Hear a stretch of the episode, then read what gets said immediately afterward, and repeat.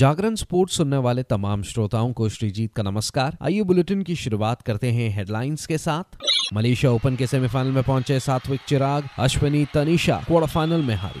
T twenty में डेढ़ सौ विकेट लेने वाले एकमात्र गेंदबाज बने टिम साउदी। अखिल ऐश्वर्या ने जकार्ता में पुरुषों की 50 मीटर राइफल में भारत की बढ़त कायम रखी। एमेच्योर निशा पटेल ने अंतिम होल में बर्डी लगाकर पहला चरण जीता। इंग्लिश प्रीमियर लीग में आज देर रात बर्नली के सामने होगी लुटन टाउन।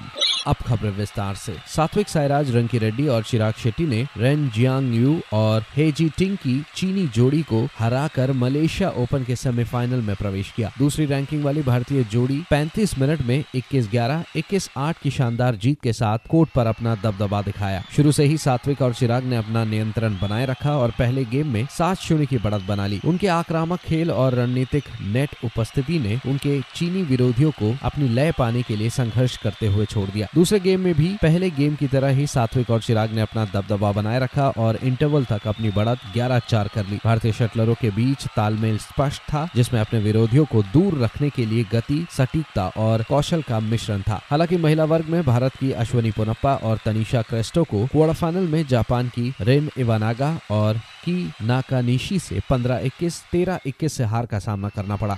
आगे बढ़ते हैं। न्यूजीलैंड के अनुभवी तेज गेंदबाज टिम साउदी ने टी में डेढ़ सौ विकेट लेने वाले पहले गेंदबाज बनकर इतिहास में अपना नाम दर्ज करा लिया है। यह रिकॉर्ड पाकिस्तान के खिलाफ श्रृंखला के शुरुआती मैच के दौरान हासिल किया गया जहाँ टिम साउदी ने 25 रन देकर चार सफलताएँ हासिल की। दाएँ हाथ के तेज गेंदबाज ने मोहम्मद रिजवान इफ्तार अहमद अब्बास अफरीदी और हैरिस राउफ जैसे मज़बूत विरोधियों को आउट कर न्यूजीलैंड की छियालीस रन की जीत में महत्वपूर्ण योगदान दिया। आपको बताते चले, टीम साउदी ने फरवरी 2028 में अपना टी डेब्यू किया था। अब 118 मैचों में बाईस दशमलव नौ छह की अच्छी औसत और आठ दशमलव ग्यारह की इकोनॉमी रेट से एक सौ इक्यावन विकेट ले चुके हैं। सऊदी की उपलब्धि उन्हें बांग्लादेश के ऑलराउंडर खिलाड़ी शाकिब अल हसन से आगे रखती है, जो अब तक टी में 140 विकेट ले चुके हैं।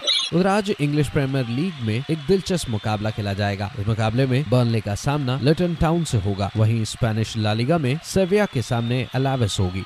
उधर एमेच्योर निशा पटेल ने पूना क्लब गोल्फ कोर्स में महिला प्रो गोल्फ टूर के पहले चरण के समापन राउंड में अपना धैर्य बनाए रखा और स्नेहा सिंह और हिताशी बख्शी पर एक शॉट से जीत हासिल की। निशा ने प्रो टूर पर अठारवे राउंड में शानदार बर्डी के साथ एक अंडर सत्तर के राउंड में यादगार जीत दर्ज की और कुल छह अंडर 207 का स्कोर बनाया, जबकि स्नेहा और हिताशी पाँच अंडर पर एक शॉट पीछे रह गई उनका पार इकहत्तर कोर्स में 208 का स्कोर रहा। निशा ने शौकिया रहते हुए भी प्रो सर्किट पर पहली बार योग्य खिताब मिला। निशा ने 2017 से हर साल शौकिया तौर पर कम से कम एक जीत की परंपरा को बरकरार रखा है।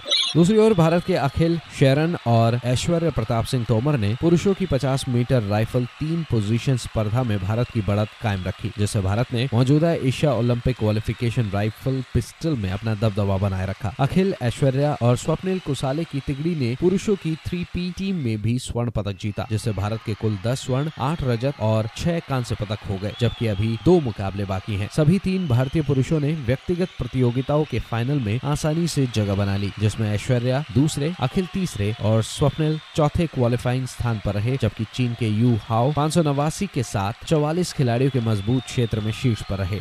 तो फ़िलहाल इस अपडेट में इतना ही। खबरों का सिलसिला जारी रहेगा जागरण डॉट कॉम पर। और हाँ खेल जगत से जुड़ी तमाम बड़ी जानकारियों के लिए बने रहिए सिर्फ़ और सिर्फ़ जागरण डॉट कॉम पर। नमस्कार। નમસ્કાર.